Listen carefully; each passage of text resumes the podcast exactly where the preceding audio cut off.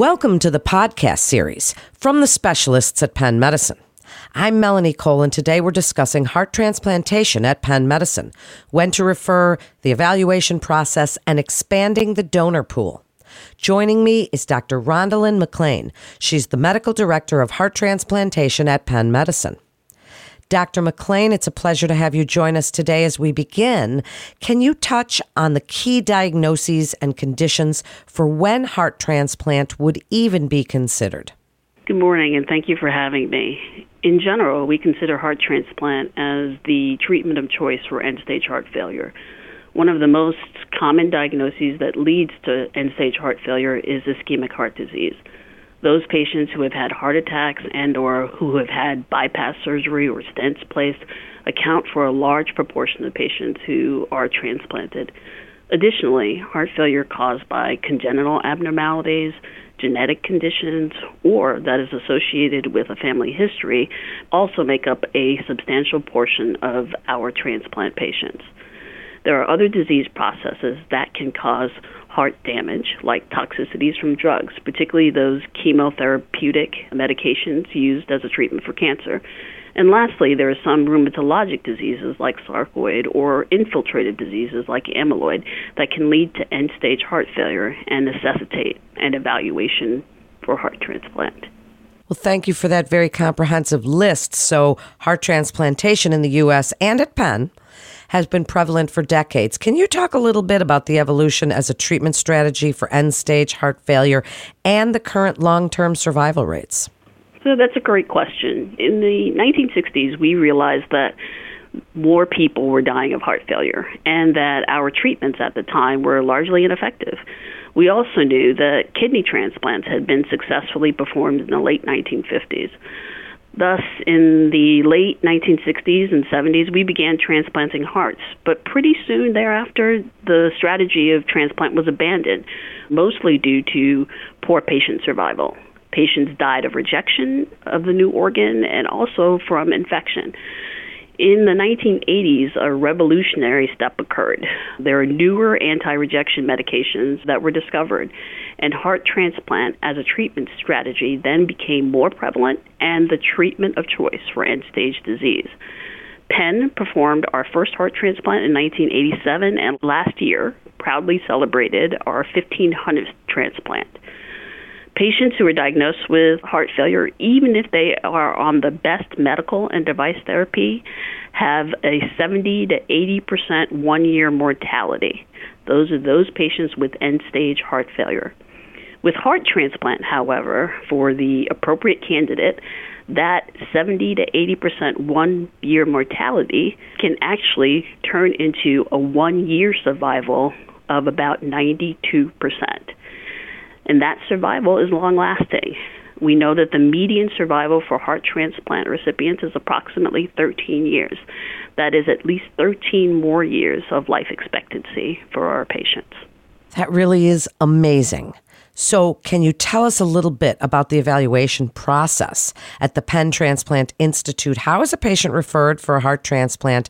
How important is early referral in this process? And tell us about the guidelines providers should be aware of.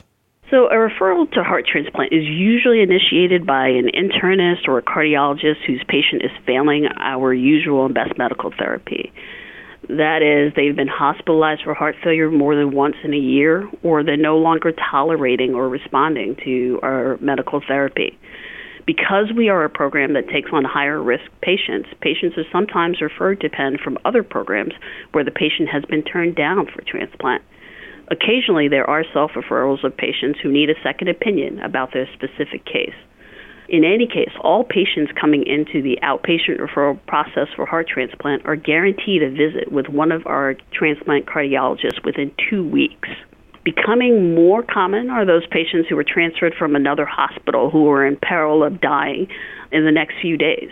In these patients, there is an expedited inpatient evaluation by our multidisciplinary team uh, in order to determine their candidacy we welcome these patients who are the sickest of the sick to our institution and ensure all options for advanced therapies, including ventricular assist devices and heart transplant, are explored. For all patients, inpatient and outpatient, a heart transplant evaluation is designed to answer two important questions. The first, from a cardiac standpoint, will the patient feel better and or live longer with transplant compared to other treatment options? And the second, are there comorbidities, either medical, psychological, social, or financial, that make transplant unacceptably risky? Thus, the evaluation, including assessments by social work, cardiologists, surgeons, the nursing staff, pharmacy, and nutrition, focuses on these issues. The true paradox of transplant is that we want patients to be sick enough to need the transplant, but also well enough to survive the surgery and have a good quality of life afterwards. And the key to this is the early referral.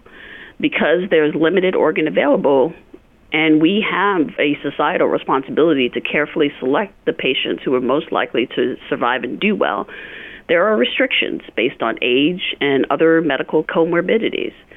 There are times when we are able to overcome some of those medical and social concerns for candidacy, so we encourage the referrals to our heart transplant program at Penn.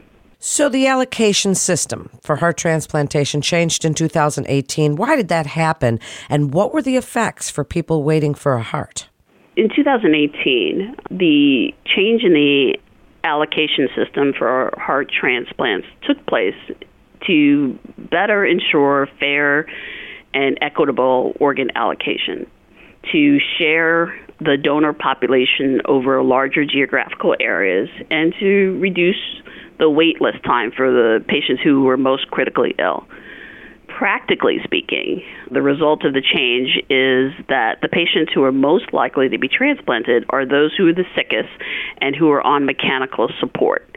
Most of the other patients wait longer. Because that is so, it's important that patients are referred as early as possible so that we have the time to go through the evaluation phase and to get them to transplant so often we find that there's a rapid decline that occurs at the final course of disease, and we need to maximize our time with the patient to increase the likelihood that they will be a good transplant candidate. The earlier, the better for referrals. So, Dr. McLean, many things are contraindicated and can exclude people from heart transplantation, and hepatitis C infection used to be one of them. However, you took part in a study at Penn that involved transplanting hearts from individuals infected with hepatitis C into uninfected recipients.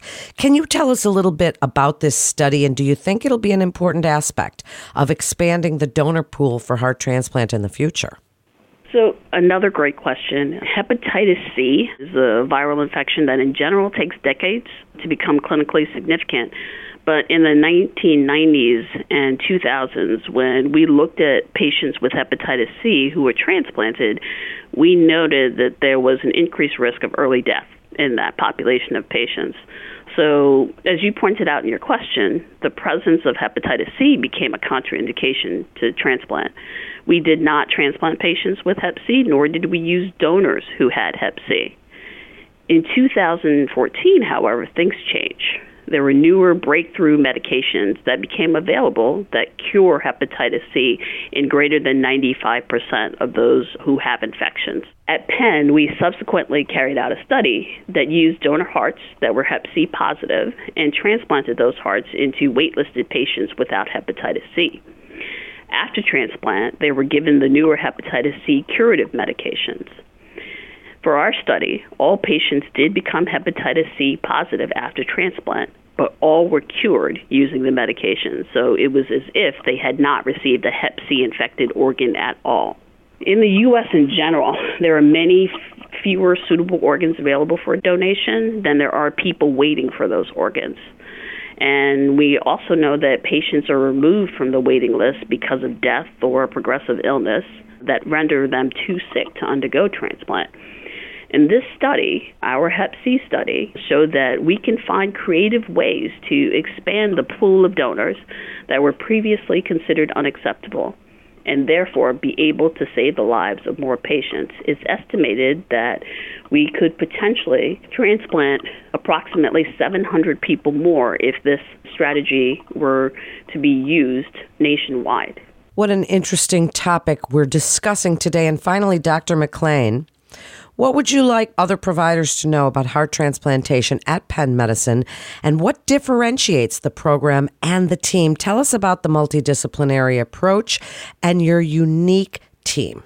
I'm awfully proud to talk about the things that distinguish the Penn Heart Transplant Program from other programs. And in this, I believe that there are three main pillars that account for that differentiation. The first is the clinical expertise.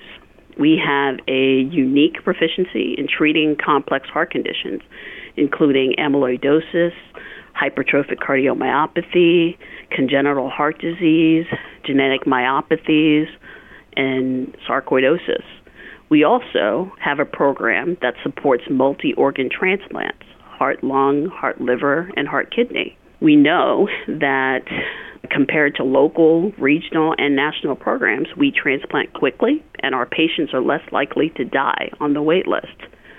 This, I believe, speaks to our preoperative management of patients with end stage heart failure, as well as to the appropriateness of the patients that we do list. The second pillar is our personalized care. We offer longitudinal care that's individualized across every phase of the transplant process to support treatment options and also to support patient recovery. Additionally, we do this in concert and collaboration with our referring providers. Patients will be able to be followed by us and the providers who have cared for them for years. We also make it logistically easier for patients as they are able to get some of their required testing locally, and we have expanded our use of telemedicine and other remote technologies, particularly for patients who live far away.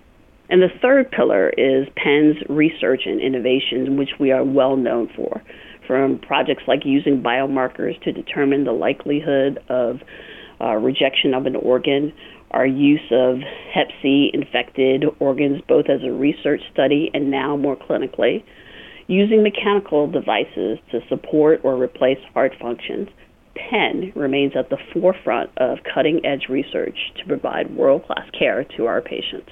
Thank you so much, Dr. McLean, for joining us today to refer your patient to Dr. Rhonda McLean at Penn Medicine. Please visit our website at pennmedicine.org slash refer, or you can call 877-937-PENN. That concludes this episode from the specialists at Penn Medicine. Please remember to subscribe, rate, and review this podcast and all the other Penn Medicine podcasts. I'm Melanie Cole.